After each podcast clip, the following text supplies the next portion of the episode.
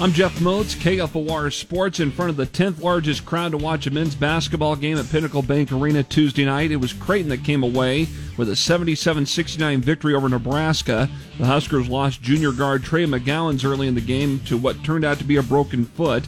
No timeline has been set yet for McGowens' return, according to Husker head coach Fred Hoiberg. Really feel for him. He'll have a lot of support through this process, and hopefully he'll be back as uh, as soon as possible. Hoiberg, meanwhile, said he was pleased with the Husker bench helping out and coming back late in the first half, but thought that too much energy, though, was spent. We can't continue uh, to dig ourselves a hole like that. It takes too much energy to get yourself out. Creighton coach Greg McDermott was pleased with his freshman guard Ryan Nembhard, who led all scorers with 22 points and helped defensively for the Blue Jays. He has to guard a good player. You know, Verge is in every ball screen, and then Webster came in, and uh, you know he's he's chasing him off screen. So he's he's got to exert energy on the defensive end. It's not, not like we hide him down there and save him for offense. He's got to play both ends of the floor, and he does it extremely well. Kobe Webster led Nebraska in the loss with 20 points.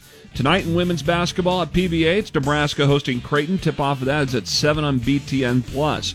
Nebraska football defensive coordinator Erik Chinander says that there's no question number 19 Wisconsin loves to run the football and utilizes a great running back as part of their scheme. And this young young guy Braylon Allen, he's he's coming into his own a little bit, and he's he's done a really nice job as the as the year progresses of being able to read what they want him to read, put his foot in the ground, and go get what he can, and then you know it's just body blow, body blow, body blow, and then they throw a knockout punch and break a big one on you. The Huskers are back on the practice field today to prepare for their trip to Madison this Saturday to take on the Badgers.